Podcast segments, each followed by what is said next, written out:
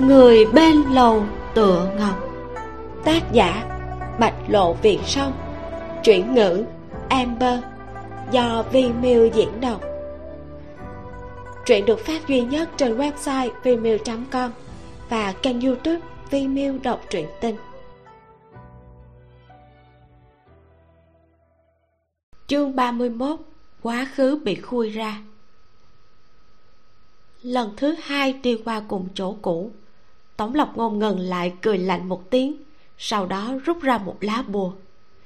Lá bùa đã bay lên, rạc một tiếng, kéo không khí thành hai nửa, để lộ ra một cái lỗ. Cái lỗ ấy vừa hiện ra thì cảnh vật lập tức biến đổi. Quả nhiên là có kết giới. Tổng lập ngôn thu tay nắm con ngựa đang chở lâu tự ngọc đi vào bên trong. Khóe mắt hắn quét về phía sau, lại phát hiện kết giới kia chỉ chốc lát đã khép lại.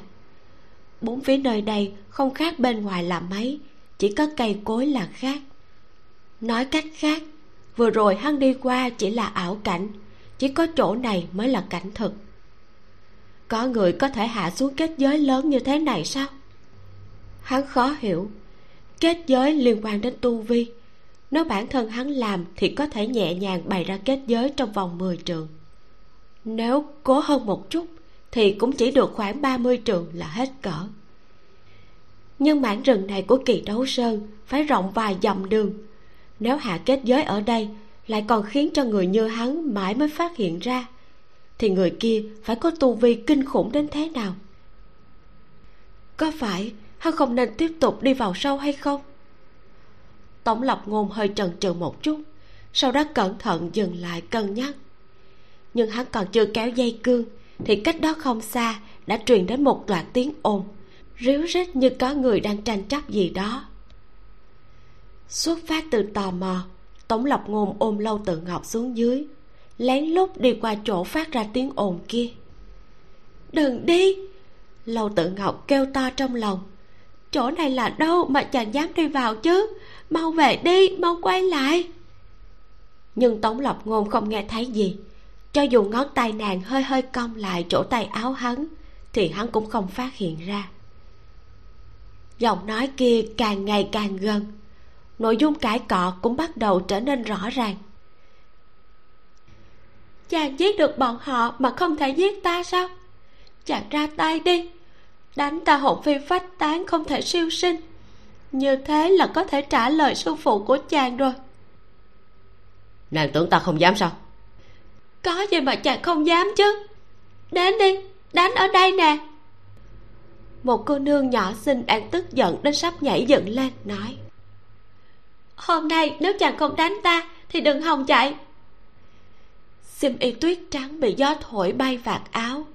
Nam nhân cao lớn kia đứng quay lưng lại nên hắn không thấy rõ mặt nhưng từ dáng vẻ thì hắn có thể đoán được kẻ kia cũng đang rất giận. Tay hắn giơ cao, giống như chuẩn bị đánh một chưởng về phía cô nương nọ. Nhưng gió thổi tay áo tung bay, lúc hạ xuống thì kẻ kia chẳng dùng một chút lực nào, chỉ nhẹ nhàng đặt trên đỉnh đầu nàng. Theo đó là một tiếng thở dài. Tiểu cô nương đỏ mắt, sau đó đột nhiên òa khóc nàng khóc cực kỳ tuổi thân, nước mũi cũng chảy ròng. Nam nhân kia thở dài càng sâu, nhẹ nhàng vỗ về tóc nàng, rất ôn nhu lại nhẫn nhịn. Đây là hai người phàm sao? Nhưng người phàm sao lại ở chỗ này? Tổng lập ngôn buồn bực mà nhìn, lại nhịn không được đi về phía trước một bước. Ai ngờ, tiểu cô nương kia đột nhiên nhìn về phía hắn, quát lớn một tiếng đám chuột nhắt nơi nào? Giọng nói kiều mị mang theo chút ngạn ngào. Cho dù hung dữ vẫn vô cùng đáng yêu. Tống lộc ngôn cảm thấy rất quen tai. Nhưng hắn còn chưa kịp nghĩ đến đã nghe thấy giọng nói này ở đâu, thì đã nhìn thấy mặt tiểu cô nương nọ. Mày liễu môi mỏng, má phấn đỏ bừng, đôi mắt phượng trời sinh quyến rũ, nhưng lúc trừng lên lại mang theo sát khí cầm dưới hơi hết lên. Có hai phần ngạo nghễ tự nhiên. Hốc mắt lại hồng hồng, khiến cho người ta thương tiếc. Đây là gương mặt của lâu tự ngọc. Trong lòng tống lập ngôn chấn động, nhanh chóng cúi đầu nhìn người trong ngực mình. Lại nhìn về phía tiểu cô nương kia. Hắn còn chưa kịp kinh ngạc, thì thấy người bên cạnh cô nương nọ cũng xoay người. Người nọ nói, thanh hoài, để trốn ở đó làm gì? Máu trong lục phủ ngũ tạng của hắn trong nháy mắt lập tức đảo ngược. Tống lập ngôn khiếp sợ mà nhìn người kia, sắc mặt trắng bệch. Nhìn ánh mắt của người kia thờ ơ lướt qua hắn, thì tống lập ngôn như mới hiểu ra điều gì, gượng gạo, xoay người nhìn về phía sau. Người bị gọi là thanh hoài kia đi ra từ sau cái cây. Hắn thoạt nhìn rất trẻ, mới mười mấy tuổi còn mặc trường bào màu trắng xanh của đệ tử mới ở thượng thanh tư. Hắn dò dự nhìn một cái, rồi mới cất bước đi về phía hai người kia. Tống lập ngôn phát hiện ra mình đang đứng chắn giữa đường của người kia, vốn nên nhường đường. Nhưng hắn thật sự quá khiếp sợ, cho nên nhất thời không thể nào dịch chân nổi. Kết quả, hắn đã thấy thanh hoài xuyên qua người hắn mà đi. Bóng dáng của người thanh hoài nọ giống như mặt nước bị hòn đá làm vỡ ra thành sóng, sau đó lại tụ lại. Người nọ căn bản không hề phát hiện ra hắn. Thanh hoài chạy đến chắp tay với người kia. Sư huynh, dưới chân núi truyền đến tin tức nói thượng thạch đã hiện thân. Vừa nghe lời này, tiểu cô nương đã trở tay kéo ống tay áo của nam nhân nọ. Chàng không được đi. Nam nhân nắm lấy tay nàng. Đừng hồ nhau mọi người trong thượng thanh tư đều đang nguy sớm tối. Sao ta có thể chỉ lo cho mình chứ? Vậy cũng không được. Tiểu cô nương túm chặt lấy hắn không buông nước mắt lại rơi xuống. Chàng nói sẽ không bỏ rơi ta chàng đã hứa rồi. Ta không bỏ rơi nàng. Cho việc này kết thúc ta sẽ cùng nàng xem hoàng hôn nha người nọ thở dài xoa xoa đầu nàng. Nàng thấp thế này không có ta đốt đèn giúp thì làm sao được hắn nói xong thì nở nụ cười. Mày mắt tuấn lãng giãn ra. Đúng là cảnh đẹp ý vui. Tiểu cô nương vẫn khóc rất lớn, nhưng hắn lại tàn nhẫn quyết tâm kéo tay nàng ra. Sau đó bước nhanh ra ngoài. Tống lập ngôn giật mình mà nhìn người kia đi về phía mình. Bước đi kiên định mà quyết tuyệt. Tống lập ngôn không nhúc nhích, cứ đơ người tại chỗ mà nhìn ảo ảnh kia bước qua người mình vỡ thành từng mảnh, rồi tụ lại. Ngũ quan giống hệt. Người kia như cái bóng của hắn phản chiếu trong nước. Cứ thế, giống đến không một chút khác biệt. Sau khi xuyên qua hắn, ảo ảnh kia lại khép lại, không tiếng động bước ra xa. Thành hoài cũng đi theo, mà tiểu cô nương kia thì ngồi xổm tại chỗ khóc một hồi lâu. Cuối cùng lau mặt, tức giận đuổi theo ảo ảnh biến mất. Toàn bộ cây cối chợt yên tĩnh, không có cả một tiếng côn trùng. Tống lập ngôn đột nhiên cảm thấy không đứng nổi nữa. Hắn ôm lâu tự ngọc nửa quỳ xuống, tựa vào một cây cổ thụ mà thở dốc. Hắn biết những gì mình vừa thấy chỉ là ảo ảnh, nhưng bốn phía không có yêu khí, vậy thì đây không phải là yêu pháp khả năng đây chỉ là một đoạn quá khứ được thứ gì đó giữ lại. Là sự việc đã từng xảy ra. Nhưng sao lại khéo như thế? Sao lại có một người giống hắn như đúc? Thoạt nhìn còn có mối quan hệ sâu xa với lâu tự ngọc nữa chứ. Hắn nhận ra bộ dáng khóc lóc của lâu tự ngọc. Không khác tiểu cô nương kia là bao. Trên đời này tuyệt đối không thể có hai người có diện mạo thần thái giống nhau đến thế. Kia rõ ràng chính là chuyện mà lâu tự ngọc đã trải qua. Mà, nam nhân đó là ai? Tại sao lại giống hắn như đúc? Lại còn gọi thanh hoài là sư đề thanh hoài, triệu thanh hoài. Bùi hiến phú từng nói nhiều năm trước, triệu thanh hoài đã cầu hắn cứu sư huynh của mình mà người kia tên là tống thanh huyền. Những manh mối không có lời giải phía trước lúc này đột nhiên được sâu lại, bị gió thổi phần phật cuốn lại thành chuỗi tổng lập ngôn cảm thấy đau đầu, nhưng lại không khống chế được, tiếp tục nghĩ. 80 năm trước, lâu tự ngọc đã quen tống thanh huyền và có dây dưa với hắn. Tống thanh huyền đã chết trận khi phong ấn thường thạc lâu tự ngọc vẫn ở khách điếm trưởng đang chờ hắn trở về. Nàng căn bản không phải quen tống lập ngôn hắn, mà là quen tống thanh huyền. Thế nên, lúc hai người lần đầu gặp mặt, nàng đã khiếp sợ lúng túng. Sau đó, ánh mắt nhìn hắn lúc nào cũng mang theo một thứ tình cảm kỳ quái. Không màng tất cả mà cứu hắn, chỉ sợ cũng là vì thế. Có vẻ nàng rất yêu tống thanh huyền còn tống thanh huyền, thân là người của thượng thanh tư, nhưng cũng không xuống tay với nàng. Việc này không phải chứng tỏ tống thanh huyền cho rằng nàng sẽ không làm chuyện xấu, ít nhất là sẽ không làm chuyện bất lợi với thượng thanh tư ư. Vậy đến tột cùng, vì sao nàng lại muốn hắn phát hiện nội đan của thường thạc và diệt linh đỉnh chứ? Trong lòng có nghi hoặc tổng lập ngôn vội nâng lâu tự ngọc dậy, cởi bỏ pháp trận vây khốn trên người nàng lại thử vận công giúp nàng. Nhưng khí tức của hắn vừa chạm đến nàng, thì đã bị thứ gì đó hung hăng hất ra, khiến khóe miệng nàng cũng trào máu. Bài xích hắn sao? Tổng lập ngôn nhíu mày, hơi bực mà thu tay lại. Hắn nghĩ nghĩ xong, lại lấy trang sách vẽ xà gan thảo mà bùi hiến phú đưa, để bắt đầu tìm. Lâu tự ngọc vừa tức vừa đau nàng không biết là ai đã mang đoạn hồi ức kia đặt ở đây. Cũng không biết kẻ đứng đằng sau muốn làm gì. Nhưng nàng hiểu rõ, mình cần phải nhanh chóng phá giải công xiềng của bùi hiến phú. Nếu không, hậu quả là không thể tưởng tượng. Ngưng thần tịnh khí. Lâu tự ngọc nhớ tới phương pháp đã tọa tống thanh huyền từng dạy. Vì thế, bắt đầu dẫn khí từ trong tâm mạch, lần nữa điều tức. Năm đó nàng không thể ngăn cản tống thanh huyền. Hiện giờ, hẳn phải cứu được tống lập ngôn. Tinh thần chuyên chú, khí xoay chuyển quanh thân. Lâu tự ngọc dần dần vứt bỏ động tĩnh xung quanh, không nghe, không nghĩ nữa. Yêu khí vẫn luôn bị đè nặng ở đan điền bị nàng phóng ra từng chút một. Tràn đến tứ chi bách hại cả người cứng đờ cũng chậm rãi ấm lên. Một lúc lâu sau, đầu ngón tay nàng rốt cuộc đã có thể nhúc nhích đau đớn trong nội tạng cũng càng ngày càng nhẹ đi. Khí cũng thuận hơn, kinh mạch liền lại không ít. Nhận thấy tiến bộ của chính mình, lâu tự ngọc nhẹ nhàng thở ra. Nhưng nàng còn chưa kịp vui vẻ, thì khứu giác nhạy bén của hồ tộc lại khiến nàng phát hiện ra mùi thuốc mà bùi hiến phú đưa cho tống lập ngôn. Cả người nàng chấn động, vội tập trung tinh thần, mọi động tĩnh xung quanh lại lần nữa dũng mãnh đổ vào tai nàng ào ào khiến cho nàng ngơ ngẩn một lúc.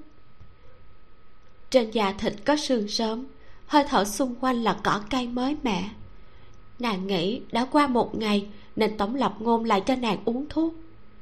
Nhưng không biết hắn gặp vấn đề gì mà mở bình thuốc ra lâu rồi vẫn không cho nàng uống, chỉ đảo quanh đó.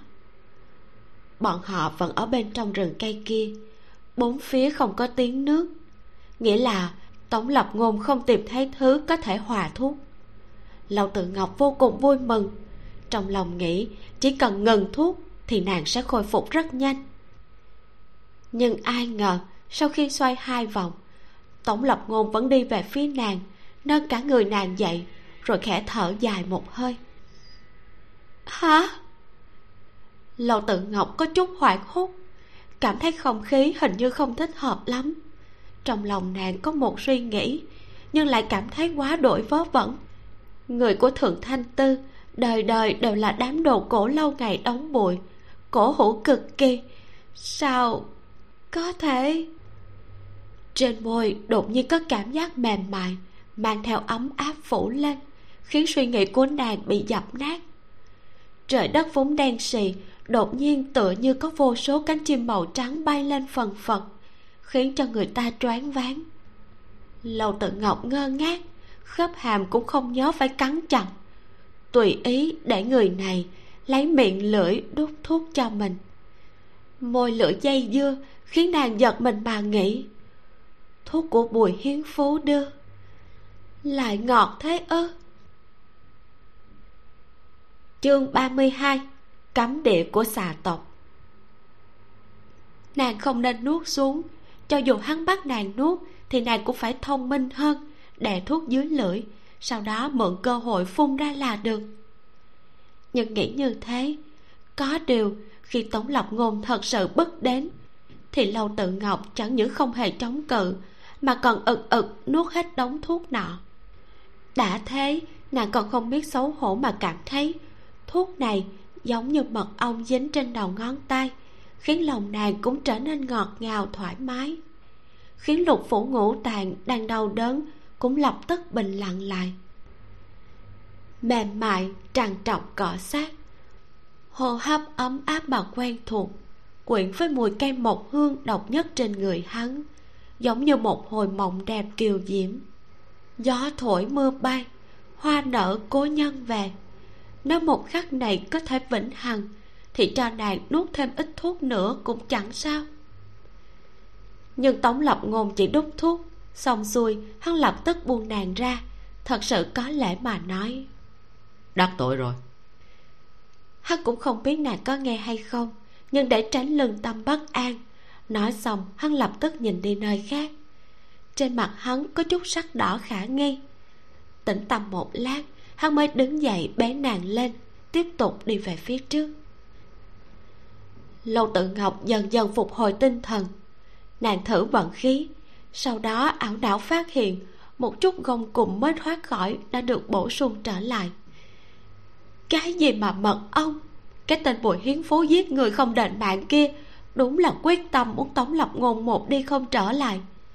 Thế mà nàng còn có tâm tư nghĩ cái khác sao? Sắc mê quả là không tốt, tình trường đều là chuyện xấu những lời dạy của thượng thanh tư quả là không sai. Sau khi mắng mình hai câu, lâu tự ngọc mới ngưng thần cảm giác bốn phía. Rừng cây xanh um tươi tốt không khác gì với mảnh rừng lúc trước bọn họ đi. Nhưng gió hai bên đều thổi theo một hướng. Cái này quả thực không hợp với lẽ thường. Tổng lập ngôn đi được hai bước cũng nhận ra. Chân hắn vừa đổi, liền đi theo hướng gió thổi. Người ta thường đón gió bày trận đầu gió là nơi mắt trận kết giới cũng thế. Chỉ cần lần theo gió là có thể tìm được cái gì đó. Càng đi, gió càng lớn. Đi được nửa dặm đường, thì cảnh tượng đằng trước chợt trở nên mơ hồ. Giống như có một tầng giấy mỏng khiến trời đất hợp thành một mảnh hỗn độn. Tổng lập ngôn nhìn nhìn sau đó, cúi người buông lâu tự ngọc xuống. Rút giải chỉ kiếm ra, chém một đường về phía trước một tiếng xoẹt vang lên. Vách tường kết giới vỡ ra một lỗ hổng. Gió vốn hướng về phía này, lập tức ngừng thổi. Ngay sau đó, có một luồng yêu khí nồng đậm tràn ra từ lỗ hổng kết giới kia, khiến hắn hò khan hai tiếng. Rắn! Yêu khí này khiến hắn hoang mang thốt ra một từ. Hắn vội lấy hai lá dấu thiên phù trong tay áo ra dán lên người mình và lâu tự ngọc. Hắn vốn cho rằng lúc trước đã là kết giới nhưng xem ra, cái này mới là kết giới thực sự của rừng cây, nhằm che lấp thứ gì đó. Tổng lập ngôn bế lâu tự ngọc bước vào, sau đó ngẩng đầu, nheo mắt. Nơi này cổ thụ che ngợp trời, khiến người bên trong không phân biệt nổi hoàn cảnh bây giờ là ngày hay đêm. Chỗ hăng dẫm chân lên có đom đóm bay lên, từng đốm sáng lấp lánh ánh huỳnh quang. Nếu nhìn từ xa thì đây đúng là cánh rừng lộ ánh sáng xanh. Thế mà đã tìm được rồi. Tổng lập ngôn nhẹ nhàng thở ra chậm rãi đánh giá cảnh đom đóm đồ sộ trước mặt. Sau đó hắn theo bản năng nói với người trong lòng. Cô không nhìn thấy cảnh này đúng là đáng tiếc. Lâu tự ngọc không ngờ hắn lại đột nhiên nói một câu này. Nàng sửng sốt trong chốc lát muốn đáp lại hắn nhưng lại phát hiện hắn không nghe thấy, nên chỉ đành ủ rũ. Nương theo ánh sáng đom đóm, tổng lộc ngôn vừa đi vừa tìm xà gan thảo. Vòng qua hai cái cây cổ thụ, hắn đột nhiên cảm thấy đằng trước có ánh sáng. Vừa ngước mắt nhìn qua, thì hắn suýt chút nữa ném văng người trong ngực. Chỗ hắn đang đứng là một ngọn núi thấp. Bên dưới là một thành trấn, có vô số ngọn đèn khổng minh màu đỏ màu cam đang bay lơ lửng giữa không trung chiếu cả khu thành trấn sáng trưng. Những dải lụa viết phù chú màu đỏ đang xen ở giữa. Lúc gió thổi lập tức tung bay. Nhìn kỹ, hắn thấy tường thành và phòng ốc cũng không khác nhân gian là bao. Nhưng những kẻ đi lại trong đó đều là yêu quái thân người đuôi rắn.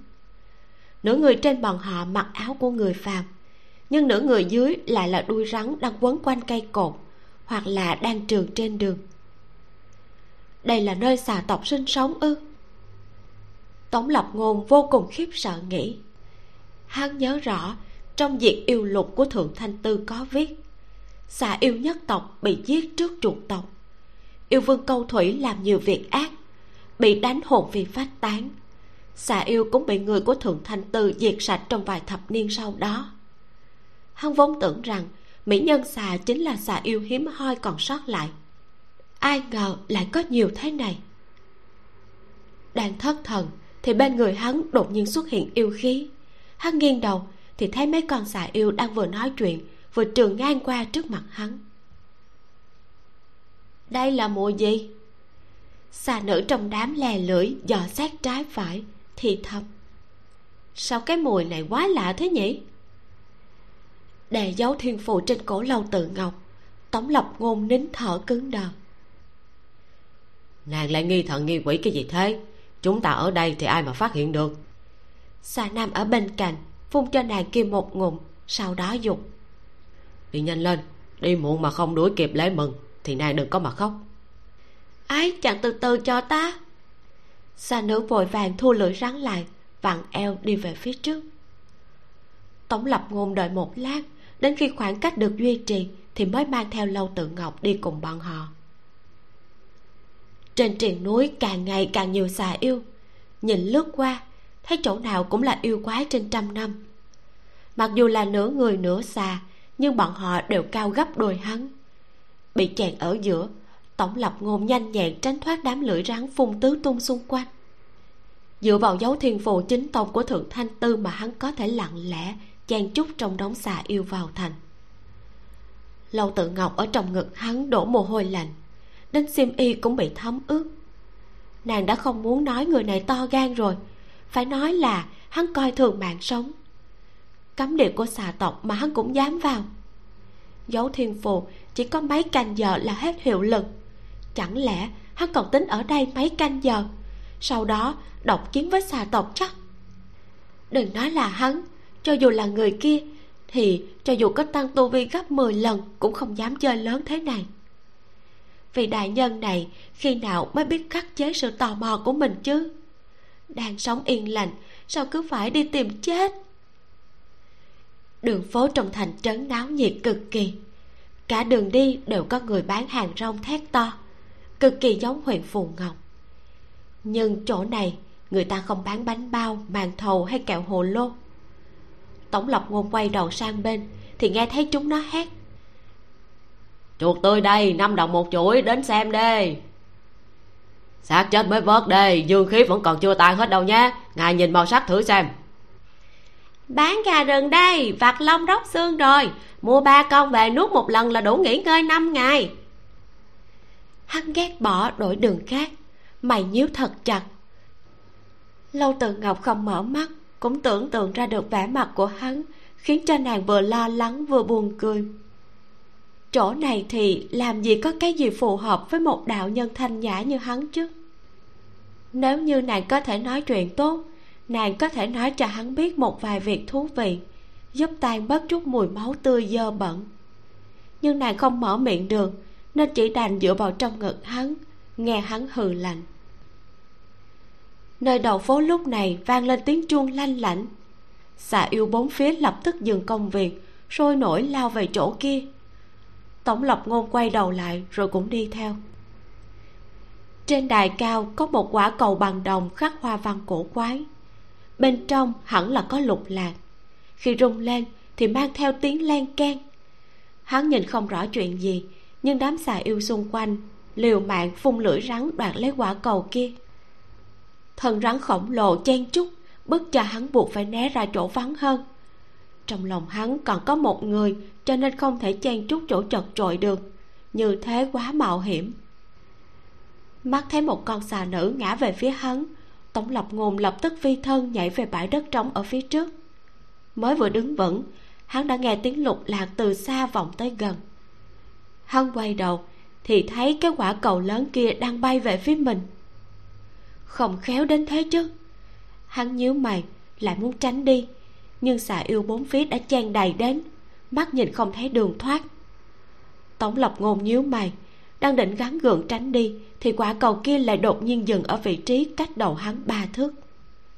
Lưỡi rắn ướt dầm về quấn lấy, kéo quả cầu kia đi. Tổng lộc ngôn dương mắt, thì thấy một xà nữ mặc váy áo tơ lụa màu xanh đang há to miệng, cuốn lấy quả cầu kia, rồi cao ngạo trường lên đài cao. Đuôi dài đã đón lấy thủ hồn linh tức là đã biết quy củ. Trên đài cao có mấy ông lão râu tóc bạc trắng không có đuôi rắn. Lời này nói ra đường hoàng uy nghiêm, cực kỳ giống mấy vị quan lớn trên triều đình. Ta đã hiểu. Đuôi dài phun hạt châu xuống đất, quay đầu nhìn về phía người đang đứng giữa đài cao. Bất kể sống hay chết, thì ai thắng sẽ nhận được nhiệm vụ bảo vệ thánh vật. Theo tầm mắt của nàng ta tống lập ngôn hiếp mắt nhìn.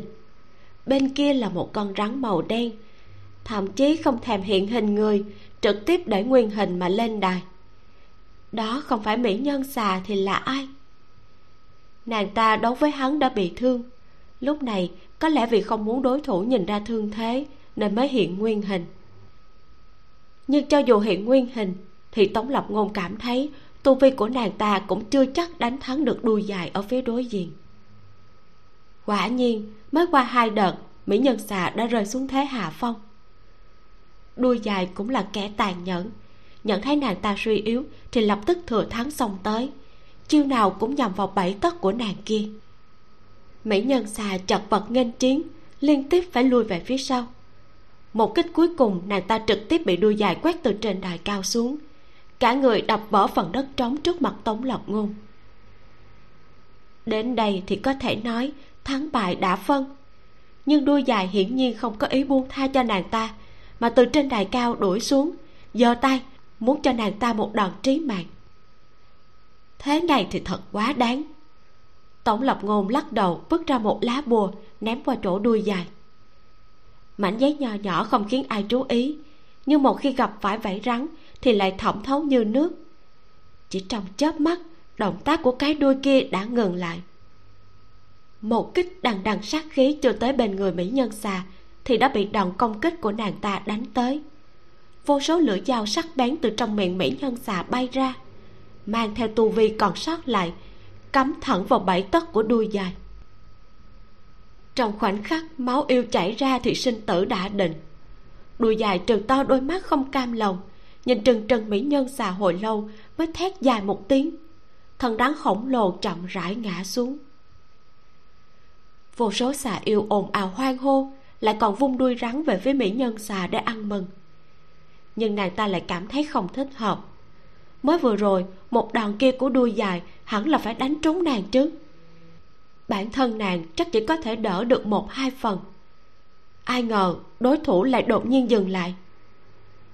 Nàng theo bản năng quay đầu, hiếp mắt nhìn ra phía sau mình. Chương 33 bí mật của xà tộc.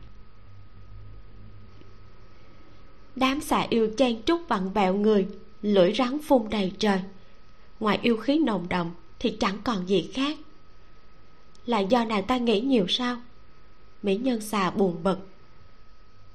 Tha thiết lên đài đi. Râu bạc lên tiếng khiến mỹ nhân xà không nghĩ ngợi nhiều nữa cố chống thẳng người đi tới đài cao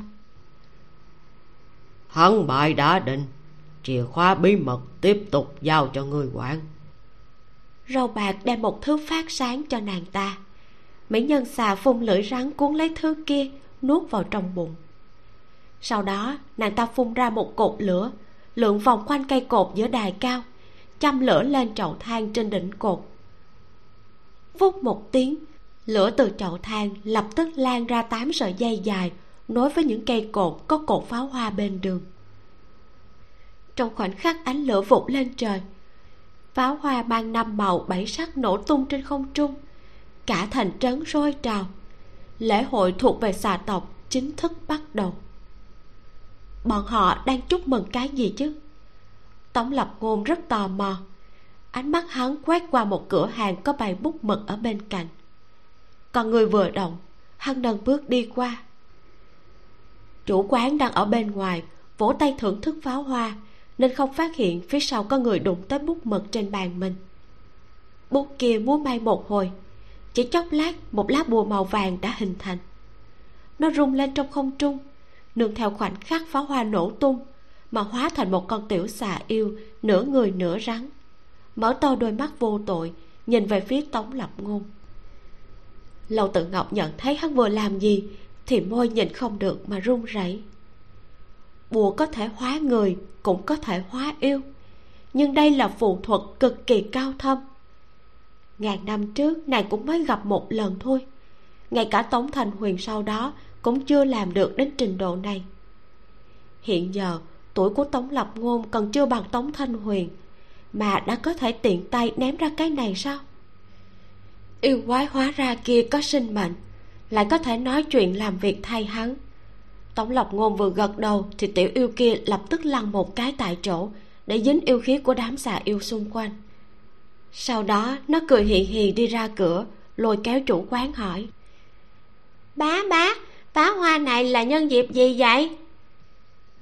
Chủ quán cũng không nhìn kỹ nó chỉ thuận miệng đáp. Đây là vì ăn mừng xà tộc chúng ta có thể tiếp tục con đàn cháu đóng mười năm ăn mừng một lần cũng coi như náo nhiệt. Người nhân cơ hội này nhìn cho kỹ đi phải đợi mười năm nữa mới đến lần sau đó. Tiểu yêu quay đầu lại nhìn tống lộc ngôn rồi lại tiếp tục hỏi. Vậy xà tộc chúng ta làm sao mà tiếp tục tồn tại được vậy? Cái này nói ra dài lắm. Chủ quán xô tay nói trở về hỏi cha mẹ của người ấy để bọn họ từ từ kể cho người nghe. Cha mẹ đi nhân gian nhiều năm chưa về?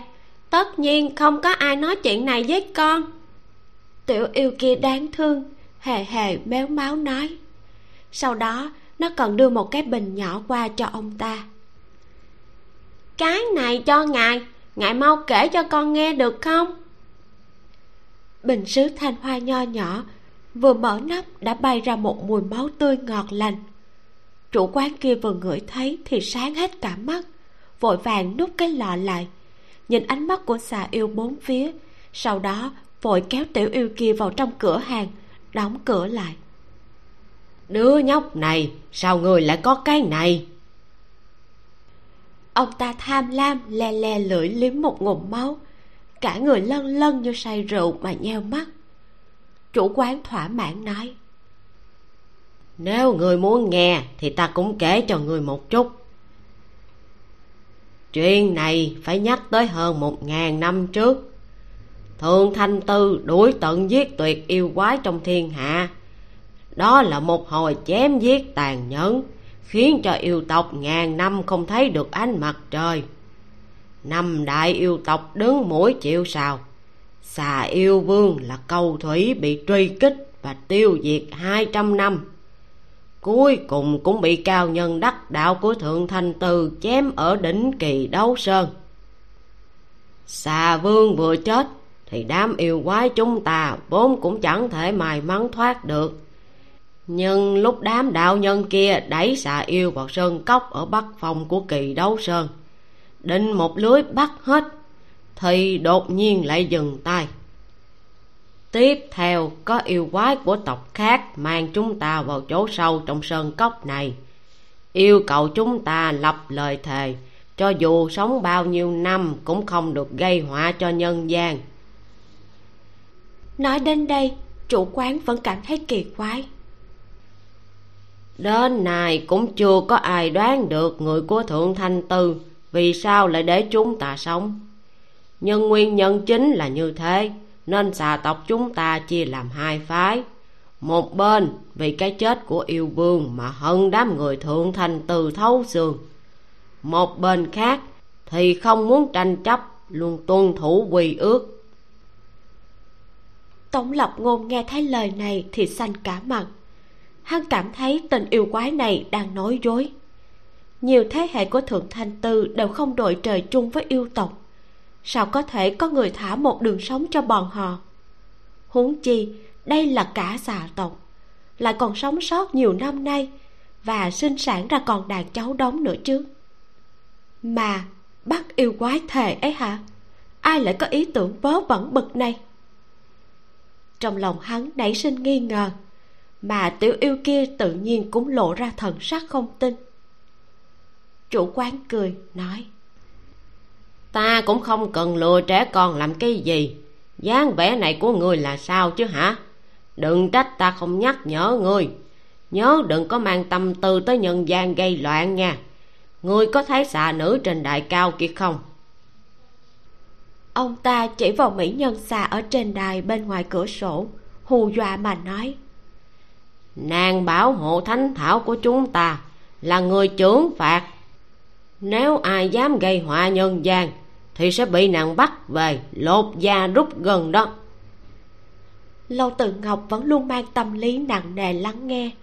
Nhưng vừa đến câu này thì nàng rốt cuộc nhìn không được mà trợn trắng mắt. Trưởng phạt cái khỉ! Mỹ nhân xà muốn tranh giành tư cách bảo hộ thánh thảo là để bản thân nàng ta không phải chịu phạt. Bằng không, làm sao nàng ta dám kiêu ngạo mà uy hiếp, sẽ dùng người của huyện phụ ngọc chôn cùng chứ? Tuy đó chỉ là nàng ta nhất thời nhanh mồm nhanh miệng nhưng nhiều năm qua đi cái thứ chôn dưới thánh thảo hẳn đã không còn uy hiếp như lúc trước. Nếu xà yêu thật sự có lòng xấu xa thì ai mà ngăn cản được? Ê, con không đi quấy rối con chỉ muốn tìm một thứ. Tiểu yêu hì hì cười sau đó lấy ra một tờ giấy đưa cho ông ta xem rồi hỏi bá bá, có thấy cái này không? Chủ quán liếm xong chai máu kia thì không chút để ý, cầm lấy tờ giấy nó đưa qua để nhìn.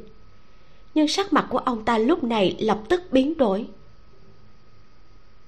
Ngươi! Tiểu yêu mờ mịt nhìn ông ta. Không hiểu vì sao ông ta lại kích động như thế. Nó cứ thế cứng đờ mà phun lưỡi rắn. Ngươi không phải người trong tộc chúng ta chủ quán giận dữ vung cái đuôi quấn lấy tiểu yêu kia. Bọn đạo trích phương nào dám tới thăm dò cơ mật của xạ tộc chúng ta hả? Bị phát hiện rồi ư? Tổng lộc ngôn nhướng mày nhìn cánh cửa đang đóng bị trận hỗn loạn này làm cho bật mở. Chủ quán kia phẫn nộ cuốn lấy tiểu yêu chạy ra ngoài phố lớn tiếng kêu thét. Có ngoại tộc xâm nhập mọi người cẩn thận. Trên đường đột nhiên xôn xao tiếng rắn trường vang lên không ngừng. Mỹ nhân xà ở trên đài cao nghe thấy tiếng vội xông tới, thì đã thấy chủ quán đang cuốn một con tiểu xà yêu đến mức xương cốt kêu răng rắc. Nàng nhíu mày, hét lên. Làm gì vậy? Đừng có giết nhầm đồng tộc. Hừ, phàm là người của tộc ta thì đều sinh ra bên cạnh thánh thảo. Nhờ ơn trạch của thánh thảo mà lớn lên đứa nhóc này lại mang hình của thánh thảo ra mà hỏi ta đã từng thấy chưa? Ta còn có thể trách oan cho hắn sao? Chủ quán đem trang sách vẽ xà gan thảo dương lên. Mọi người xem. Ba chiếc lá dài nâng đỡ năm bông hoa nhỏ trắng như tuyết. Từ giữa thân cây có một nhánh màu đỏ vươn lên duyên dáng yêu kiều đúng là xà tộc thánh thảo. Tiểu yêu đã bị siết đến không còn hình dạng lúc này phốc một tiếng biến về hình dạng lá bùa. Trên không trung lượn vòng rồi rơi xuống mặt đất. Mọi xà yêu ở đó gồm cả râu bạc thấy thế đều tái mặt. Thượng thượng thành tư. Đồ của thượng thành tư. Có người của thượng thành tư trà trốn vào. Sau một khắc yên tĩnh là hỗn loạn cực độ. Mọi xà yêu trên đường đều bắt đầu xô đẩy chạy trốn tiếng thét chói tai không dứt. Đường cái mới vừa rồi còn náo nhiệt phồn hoa, mà trong nháy mắt đã là một mảnh hỗn loạn. Mỹ nhân xà không nhúc nhích, nàng ta đứng giữa những kẻ nhốn nháo chạy trốn, nhìn chằm chằm lá bùa trên đất, đôi mắt rắn hơi lóe lên. Râu bạc thì sốt ruột chỉ huy mọi người đi điều tra, lại bày ra pháp trận bảo vệ đám tiểu yêu còn nhỏ, vội đến sức đầu mẻ tráng. Mỹ nhân xà lấy lại tinh thần xoay người nói đã có ngoại tộc xâm nhập thì ta sẽ đi thực hiện nhiệm vụ của mình. Râu bạc nói người đi đi mang thêm nhiều người một chút. Một khi có tình huống xấu thì lập tức truyền âm cho ta. Được. Mỹ nhân xà xoắn người đi về một hướng. Tổng lộc ngôn thấy thế cũng lặng yên không một tiếng động đuổi theo. Bên kia hình như có động tĩnh đi xem đi. Đi được nửa đường mỹ nhân xà lại tùy ý chỉ chỉ một hướng. Sau đó, nói với đám xà yêu ở phía sau. Dạ đám xà yêu kia tuân lệnh mà đi. Còn nàng thì tiếp tục trường về phía trước, thông thả ung dung, đi đến cây cổ thụ to nhất nằm ngay giữa trấn. Cây cổ thụ này không biết đã mấy vạn năm tuổi, to đến đáng sợ. Thân cây phải hai ba mươi người mới ung xuể. Vỏ cây sần sùi, cành lá sum xuê che trời vô số sợi rễ màu trắng rủ từ trên tán xuống, cắm vào trong đất, thoạt nhìn cực kỳ đồ sộ. Mỹ nhân xà bắt quyết, nhẹ nhàng khiến thân cây mở ra một cái lỗ. Tổng lập ngôn đi theo phía sau, phát hiện cái lỗ kia không lập tức khép lại thì cũng nhanh nhẹn theo vào. Bên trong thân cây là không gian trống không. Một chùm sáng trắng chiếu từ trên xuống giống như tiên nhân dáng trần chiếu sáng cả một vùng. Nước suối róc rách, từ chỗ cao chảy vào rễ cây, chạm đến chỗ nào thì trăm hoa đua nở. Từng đám trứng xà yêu chưa nở, so le không đồng đều, đang xen giữa những bụi hoa. Màu sắc gì cũng có.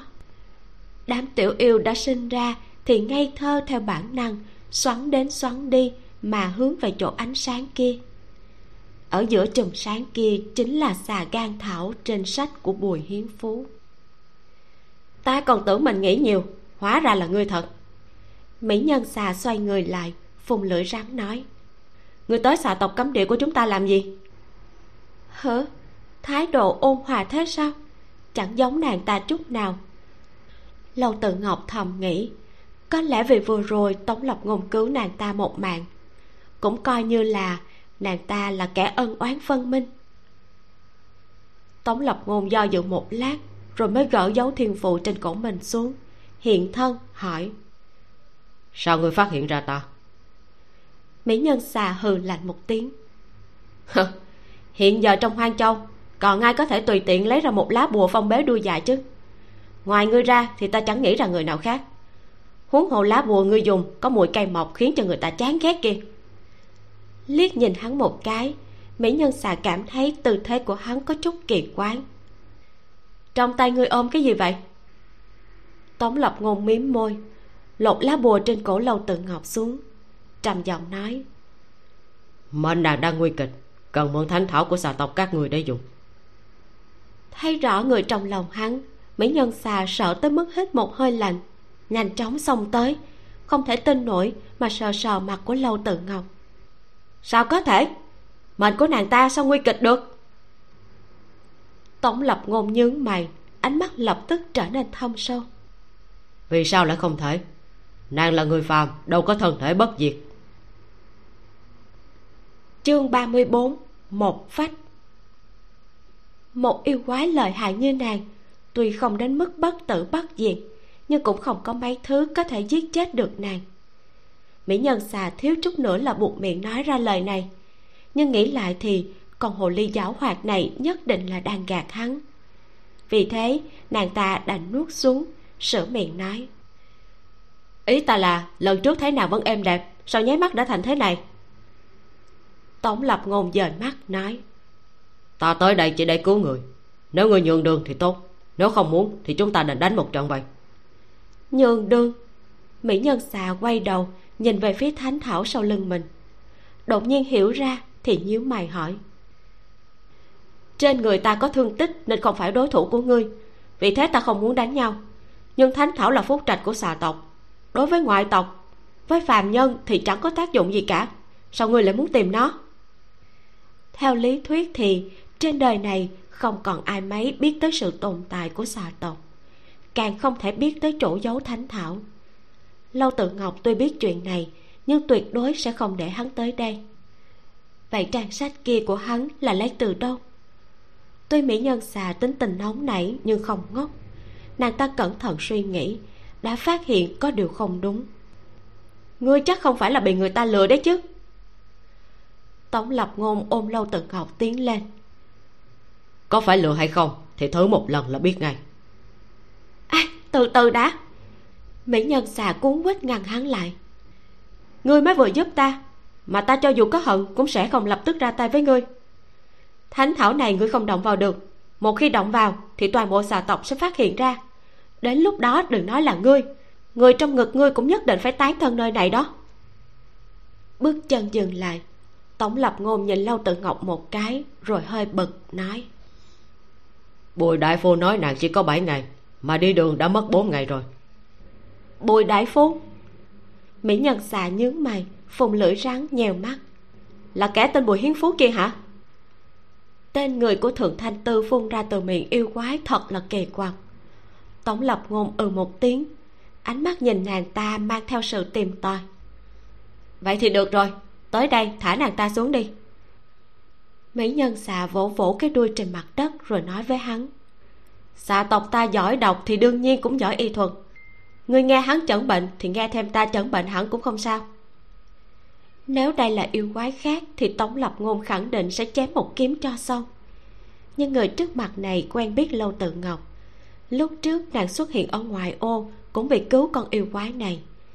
Ít nhất hai người cũng có giao tình. Cho dù không trị được bệnh thì nó hắn cũng không hại nàng.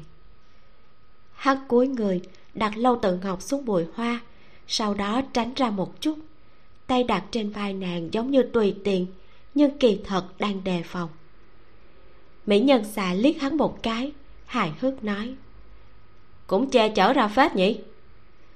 Tổng lập ngôn không hé răng, đôi mắt chỉ nhìn trầm trầm lâu tự ngọc. Nàng vẫn yên lặng nhắm mắt nằm đó. Khuôn mặt tiều tụy bị hoa cỏ bên cạnh tôn lên càng thêm trắng bệch. Y thuật của xà tộc có mấy tầng đầu tiên là khám người, thứ hai là khám hồn. Mỹ nhân xà vừa chạm lưỡi rắn vào cổ nàng, thì đã lập tức phát hiện hồn phách của nàng vẫn ở đó, nhưng hình như bị cái gì đó cầm tù. Nàng truyền hồn âm vài lần, vẫn không nhận được trả lời. Mỹ nhân xà thấy kỳ quái, thì nhìn không được thu hồi lưỡi rắn, hỏi, có phải người bày pháp trận nào đó trên người nàng không? Tống lập ngôn thấp giọng nói lúc đầu ta có bày nhưng sau đó đã thu lại hết. Có chắc người đã thu hết rồi không? Lời này có ý gì? Hồn phách nàng bị thứ gì đó đè nặng rất mạnh ta không giải được. Hơn nữa ba hồn bảy phách của nàng thiếu đi một phách lại bị thương không nhẹ khiến cho bản thân nàng cũng không phá giải được pháp trận. Tống lập ngôn lắc đầu. Ta không bày cái gì trên người nàng cả còn hồn phách. Lúc trước hồn phách của nàng bị tan đi dựa vào thuốc định hồn của bùi đại phu mới định được hồn phách. Trước mắt, có lẽ một phách cuối cùng còn chưa quay lại. Thuốc gì? Cho ta xem. Tống lập ngôn lấy bình thuốc ra, đổ một viên cho mỹ nhân xà xem. Nàng cầm lấy thì lập tức giận quá hóa cười. Tụ hồn định phát đấy hả? Ta thấy hắn muốn tù hồn bó phách thì đúng hơn. Hồn phách lâu tự ngọc căn bản không tan, mà vẫn luôn ở trong người nàng ta thuốc này có độc ngăn trở kinh mạch của người khác. Ngươi thật sự cho nàng ta uống cái này hả? Tất nhiên hơn nữa nó còn có hiệu quả. Tống lộc ngôn nhìn phản ứng kích động của mỹ nhân xà thì duỗi tay đòi lại viên thuốc trầm giọng nói. Bùi hiến phú là tiền bối của thượng thanh tư. Ngụ ý của hắn là giữa lời của tiền bối thượng thanh tư và lời của yêu quái hắn khẳng định tin tưởng người trước hơn. Mỹ nhân xà tức giận đến trợn trắng mắt trách không được nàng ta lại biến thành cái dạng này. Cũng là nhờ thượng thanh tư các người trên dưới một lòng đó.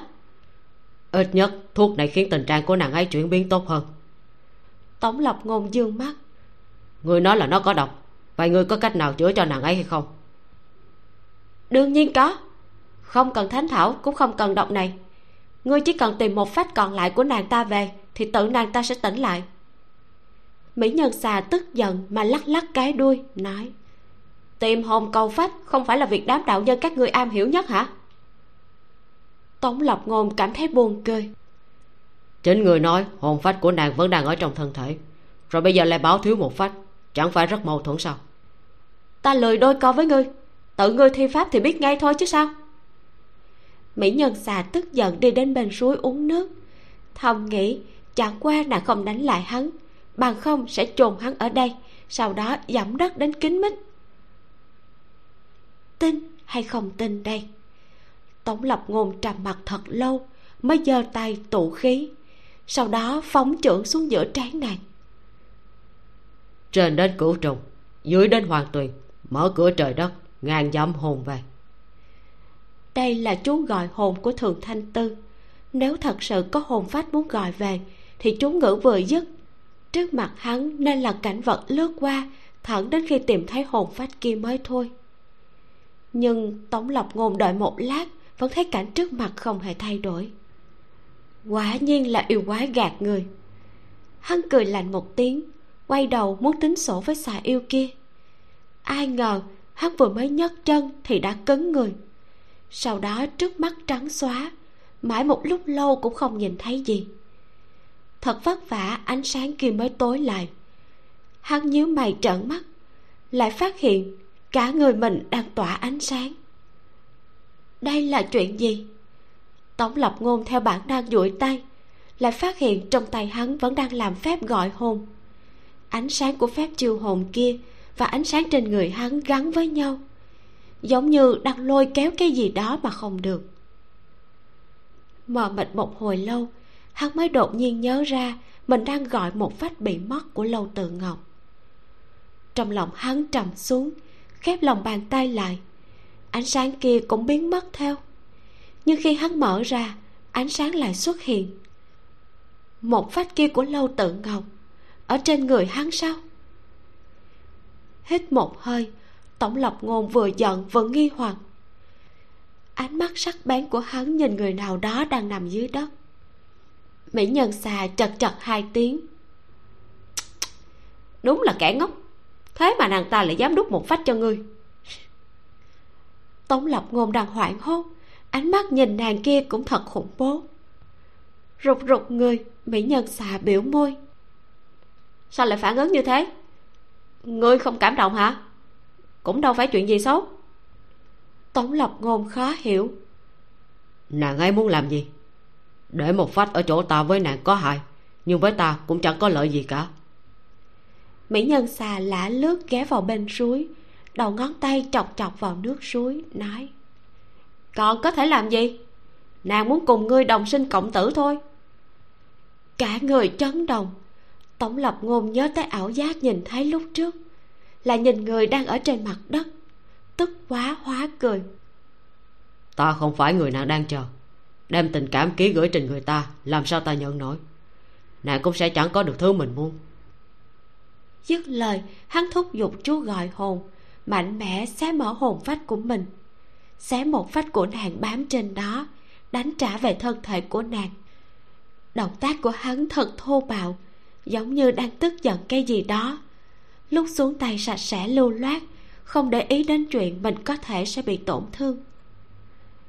Bạch quan chợt lóe, lâu tự ngọc không có nửa phần cơ hội phản kháng, thì ba hồn bảy phách đã về vị trí huyết mạch nháy mắt đã thông.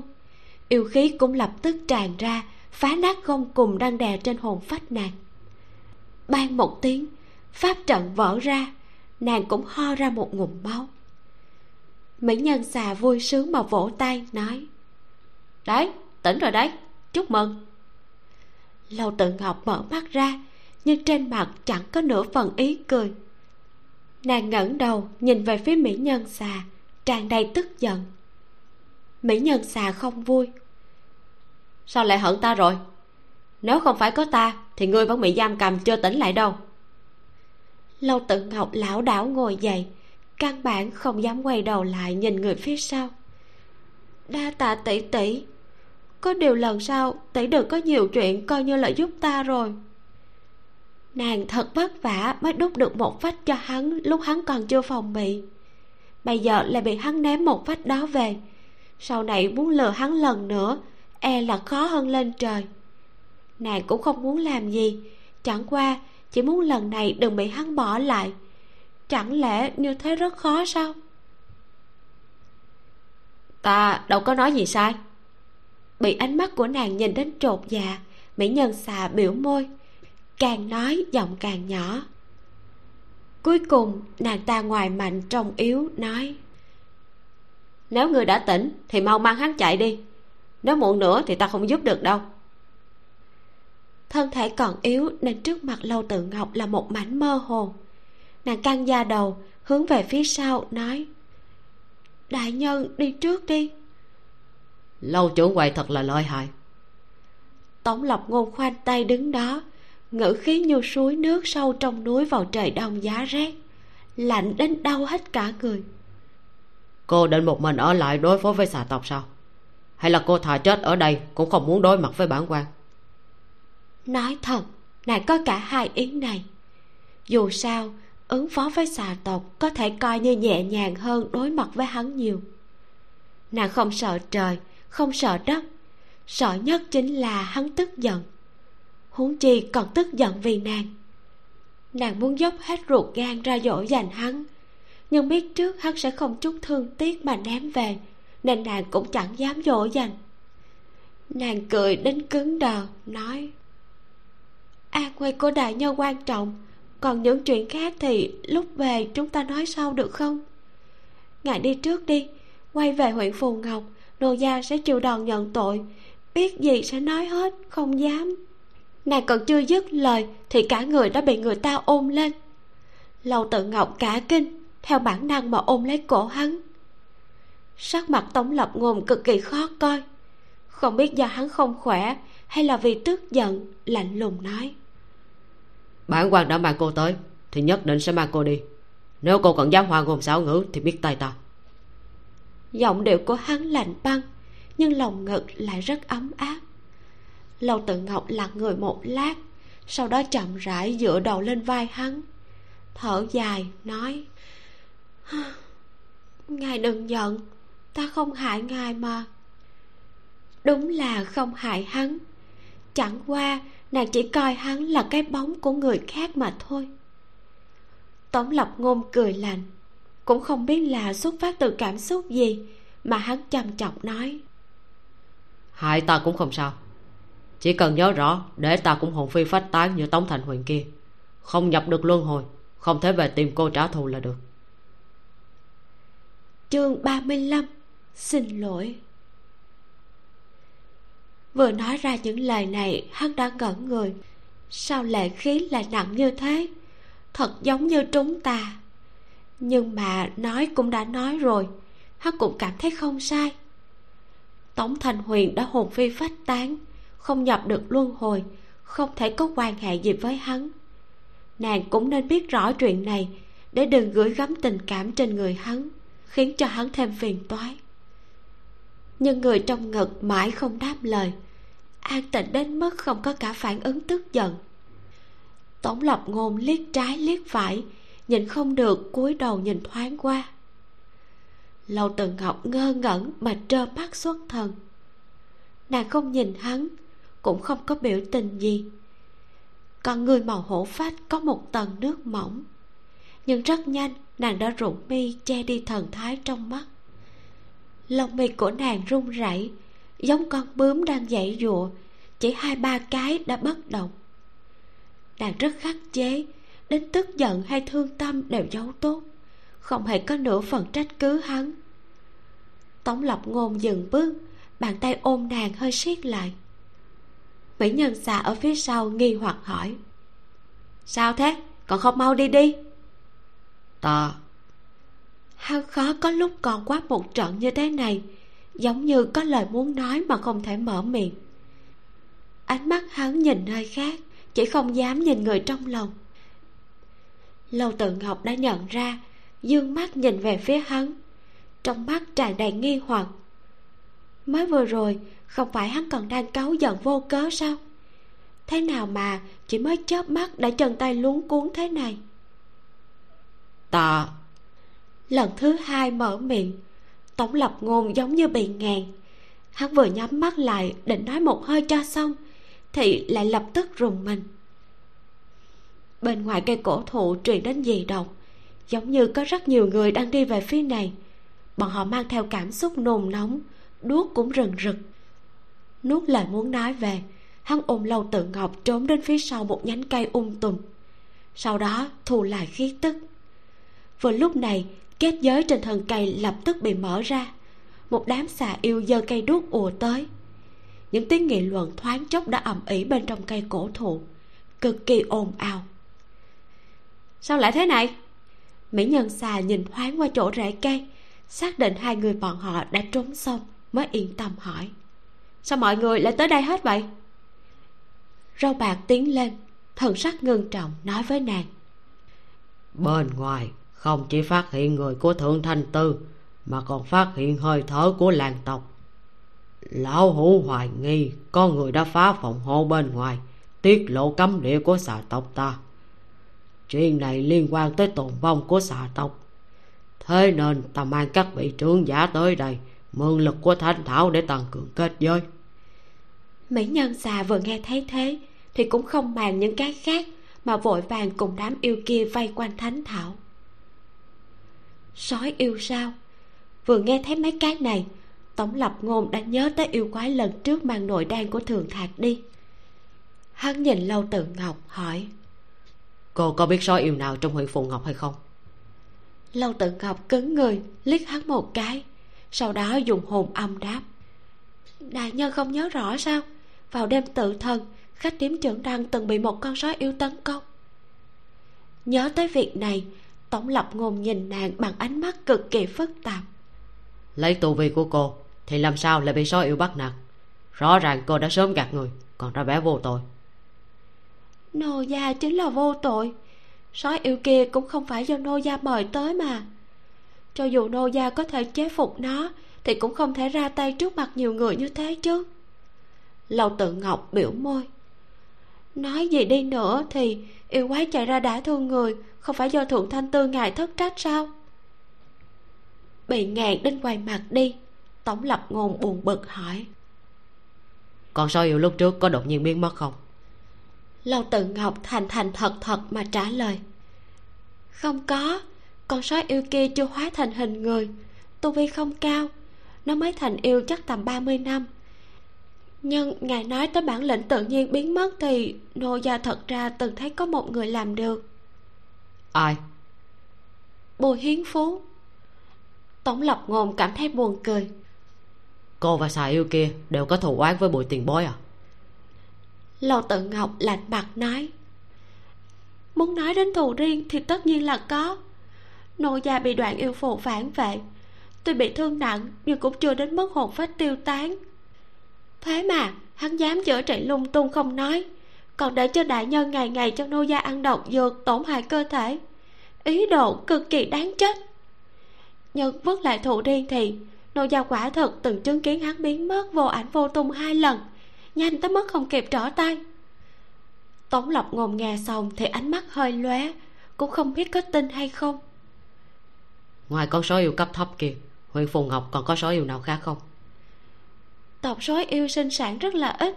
Đại yêu trăm năm trở lên từ nhiều năm trước đã rất ít khi xuất hiện trước mặt người khác. Ít nhất, nô gia chưa từng gặp con nào ở huyện phù ngọc hết. Lâu từ ngọc nói xong thì nhìn về phía đám xà yêu bên ngoài. Nhưng nghe bọn họ nói có sói yêu xong vào cấm địa. Nếu như là thật thì con sói yêu này sợ là đi theo đại nhân mà tới. Dù sao thì cấm địa của xà tộc không phải chỗ kẻ không có bản lĩnh có thể tới được nói tới đây, nàng lại đen mặt. Trước khi tới đây, sao đại nhân không hỏi thăm xem chỗ này là chỗ nào? Bồi hiên phú bảo ngài tới hoàng tuyền thì ngài cũng nghe hả? Tống lập ngôn rũ mắt. Nhớ tới cảnh tượng bùi hiến phú xé tờ giấy vẽ xà gan thảo trong sách đưa cho hắn. Lúc ấy, trên mặt hắn ta không có biểu tình gì khiến cho người ta nghi ngờ. Giống như hắn cũng không biết cái này là cái gì, mọc ở chỗ nào hắn thúc giục mình đi tìm, chẳng qua vì sốt ruột cho thương thế của lâu tự ngọc. Là trùng hợp hay là âm mưu đây?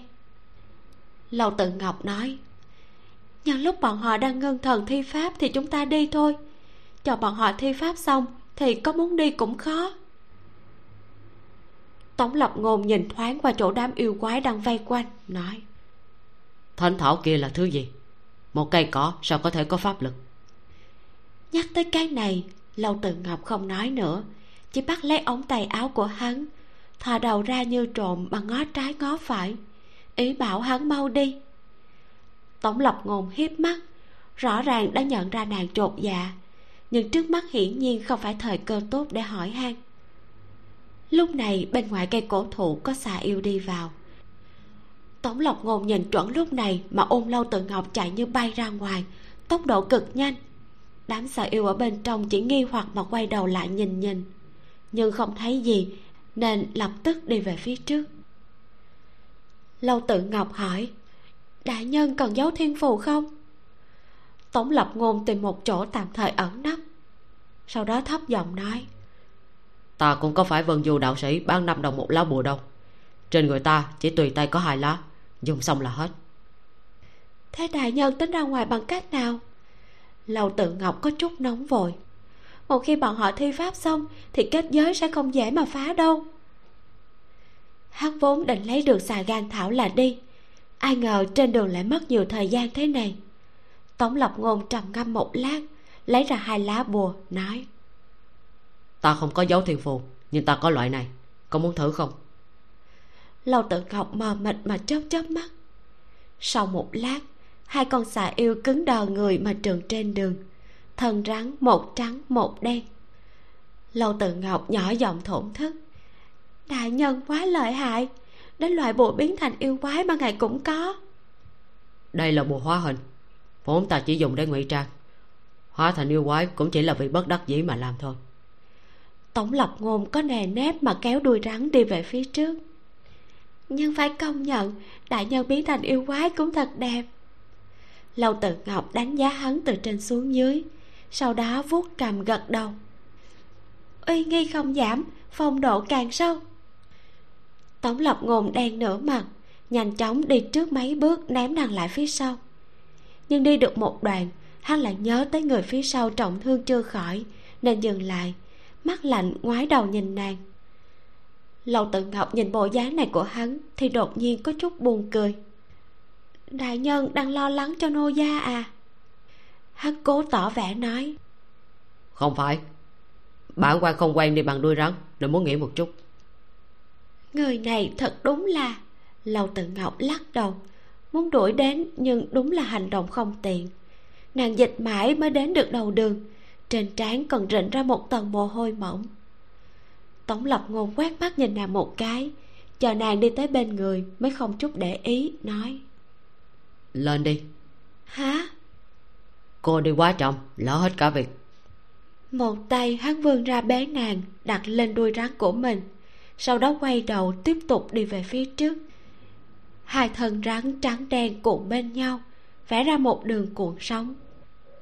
Lầu tự ngọc ngơ ngác quay đầu lại nhìn nhìn. Trên mặt tự nhiên ửng hồng. Đám xà yêu bốn phía cũng sôi nổi nhìn về bên này với ánh mắt kinh ngạc thèn thùng tống lập ngôn còn tưởng bọn họ đã thấy gì khác thường thì càng đi nhanh hơn. Cách đó không xa, chính là cửa thành. Chỉ cần ra khỏi thành là có thể nhẹ nhàng hơn nhiều. Nhưng lúc hai người vừa đến dưới thành, thì đã nghe thấy tiếng trung đồng ở đầu phố reo vang. Tiếng chuông quanh quẩn, tiếng râu bạc vang đến từ khắp nơi. Dị tộc mưu toàn cướp đoạt thánh vật của tộc ta, phàm là xà yêu bất kể già trẻ đều đến thánh địa chi viện.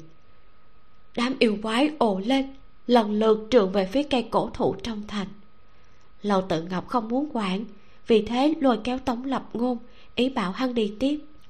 Tống lập ngôn hỏi ông ta nói dị tộc có thể là số yêu kia không? Lâu tự ngọc đoán được hắn muốn làm gì thì vội vàng lắc đầu. Không đúng không đúng đâu chúng ta làm gì còn sức quản cái này? Mau đi thôi. Cô không muốn lấy lại nội đan của thường thạc sao? Muốn nhưng không phải bây giờ. Vậy được.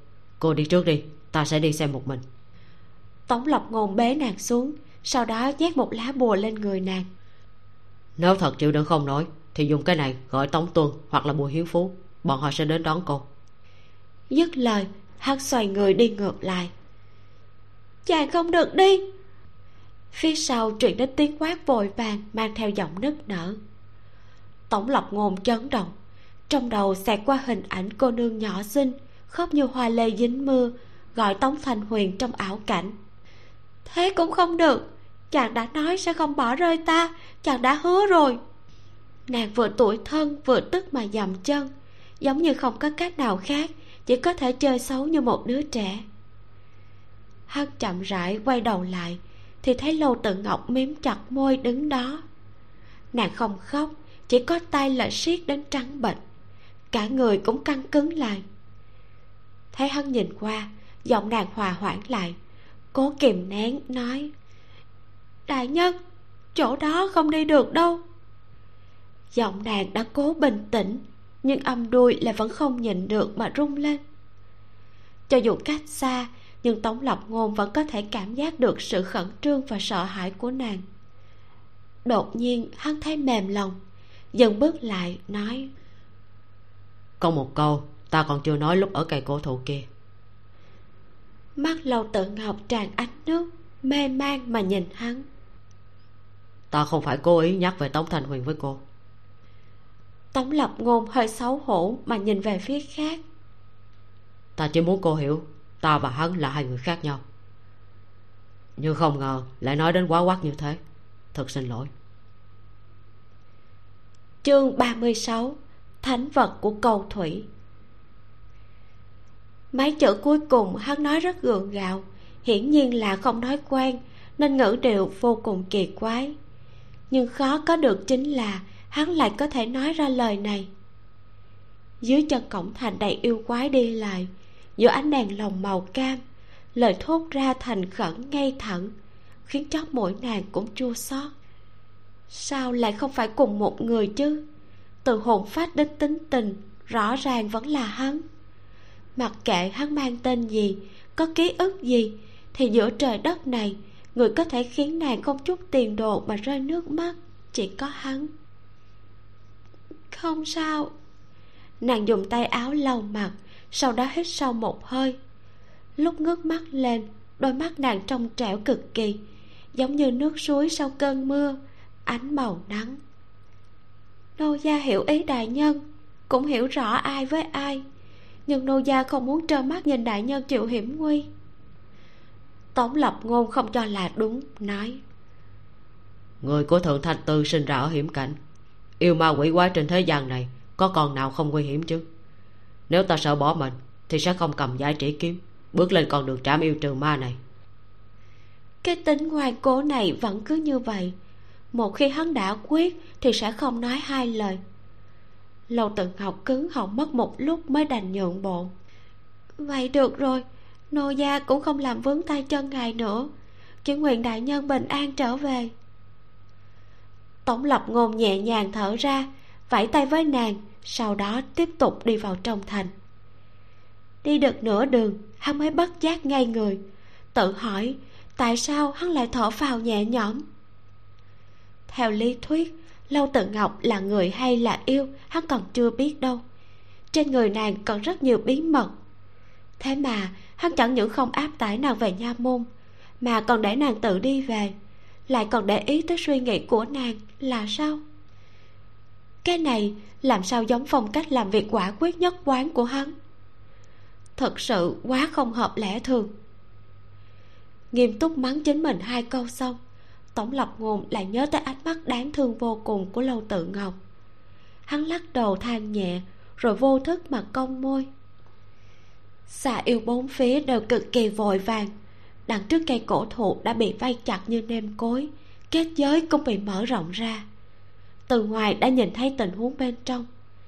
Trưởng giả của xà tộc và mỹ nhân xà đang vây quanh một bóng đen, vừa giận lại sợ.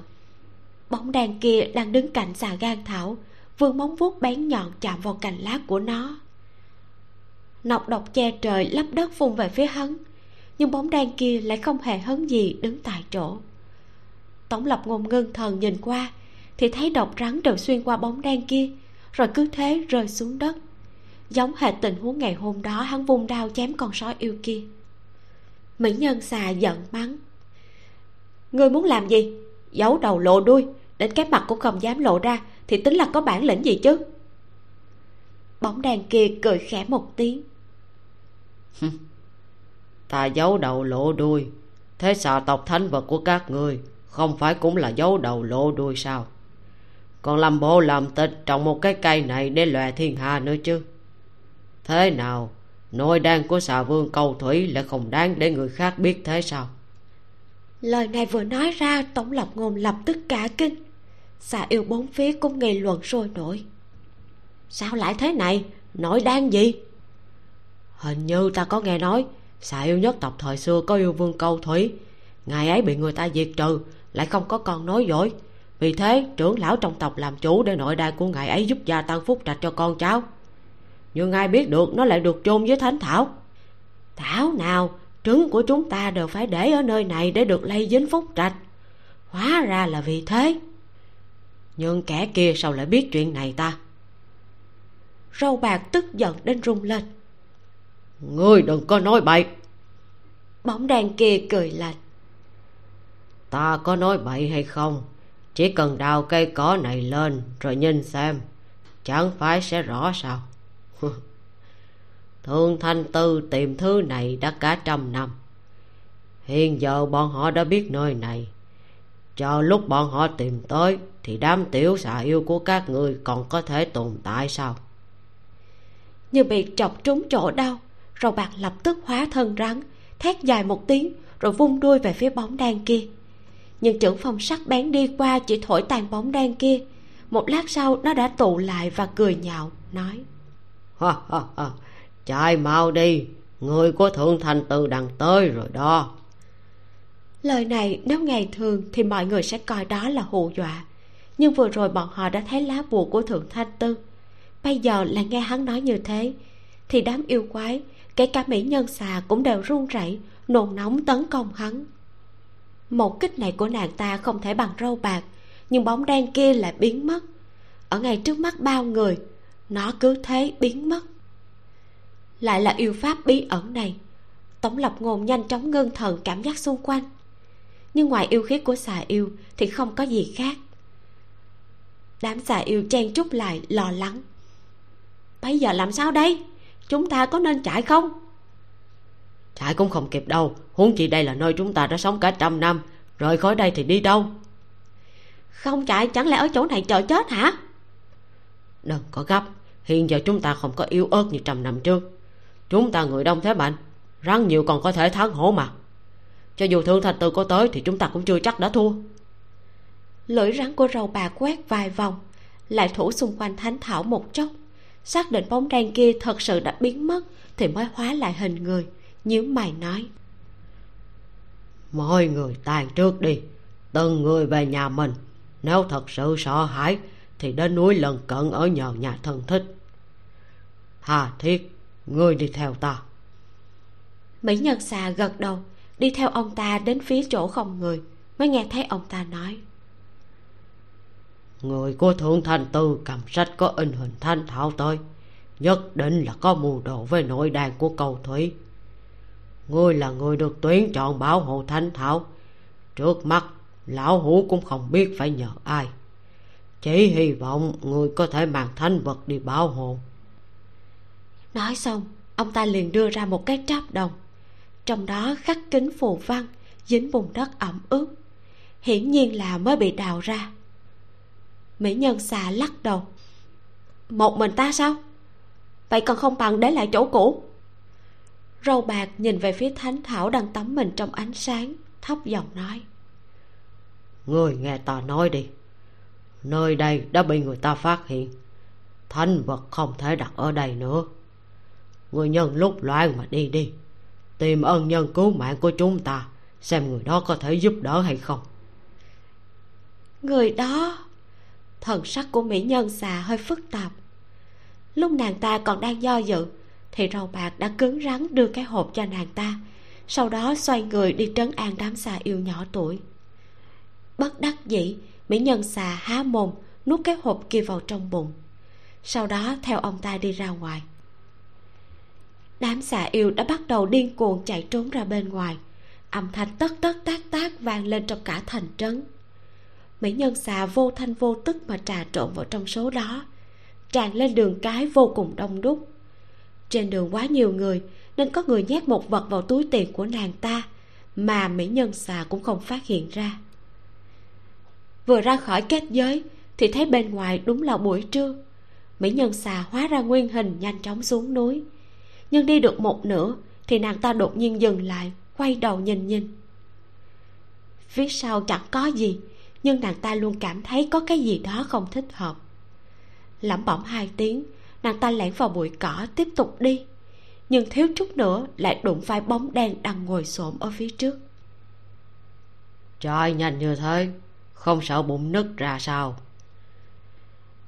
Bóng đèn kia vung tay áo lên thuật che mắt tan đi lộ ra một con sói yêu. Thế mà thật đúng là sói yêu. Mỹ nhân xà đề phòng mà lui lại phía sau đồng thời hóa thành hình người. Nàng ta phun cái lưỡi chuẩn bị tư thế công kích. Sói xám cười khẽ. Khẩn trường thế làm gì? Ta tìm ngươi để làm giao dịch chứ không muốn cướp đâu. Ta có thể có giao dịch gì với ngươi chứ? Cút ngay cho lão nương. Vô cùng đau đớn mà nhìn nàng. Sói xám kia cảm khái. Thường thạc mới chết bao lâu đâu mà đến nội đàn của hắn người cũng không cần thế này. Thường thạc vừa nghe thấy tên hắn thì thần sắc mỹ nhân xà đã biến đổi. Cả người đứng thẳng hoài nghi mà nhìn hắn hồi lâu mới hỏi nội đan của thường thạc ở chỗ ngươi sao? Sói xám kia duỗi móng vuốt hóa ra tứ hợp trần sau đó tấm tắc hai tiếng. Tu vi của thường thạc rốt cuộc vẫn kém cầu thủy một chút nhưng ta nghĩ ngươi sẽ rất vui lòng trao đổi với ta. Mỹ nhân xà ngẩn ra si ngốc mà nhìn tứ hợp trận kia mắt rắn đỏ lên. Lúc trước nàng ta bị thương cũng muốn đi tranh tư cách canh giữ thánh thảo. Thật ra là vì có tư tông. Hàng năm tu luyện bên cạnh thánh thảo, khiến tu vi của nàng ta tăng tiến nhanh hơn người khác. Chỉ cần nàng ta tu luyện thêm nữa, thì nhất định sẽ có ngày đánh thắng tống lập ngôn, lấy về nội đan của thường thạc. Nàng ta nghĩ như thế. Nhưng không ngờ, thứ này đã nằm trong tay người khác. Hơn nữa, trước mặt nàng chỉ cần phun thứ trong bụng ra thì có thể đổi lại nó. Nhưng trong bụng nàng chính là toàn bộ phúc trạch của xà tộc. Sau này có thể bởi vì lòng riêng của mình mà dễ dàng đưa nó cho kẻ khác chứ? Sói xám tới gần nàng. Còn do dự gì nữa? Không muốn để hắn bên cạnh người sao? Có lẽ người không biết, nhưng nội đan của thường thạc khác với người khác. Nó giống như có ý thức của mình, còn báo mộng cho ta đầu quả tim rung lên. Mỹ nhân xà rít gào một tiếng đôi rắn lập tức đảo qua xuyên qua bóng dáng sói yêu quật thẳng lên cây bên cạnh. Đại thụ che trời cứ thế rắc một tiếng rồi gãy gục sói xám kia sợ hãi mà vỗ vỗ ngực. À, cũng thật là do người. Chẳng trách nhiều năm như vậy mà ngoài thương thạc chẳng có ai dám tiếp cận người. Người câm miệng. Ai được không nói cũng được. Ngươi không chịu đổi thì ta cầm cũng không sao. Hắn quờ quờ tứ hợp trận trong tay nói tiếp. Chỉ là trước khi đi người có muốn nhìn hắn một cái không? Sói xám cười rồi đi tới gần nàng ta hào phóng mà giơ tứ hợp trận ra. Cổ họng mỹ nhân xà cái nhúc nhích đề phòng mà nhìn hắn nhưng vẫn vươn tay lấy tứ hợp trận kia.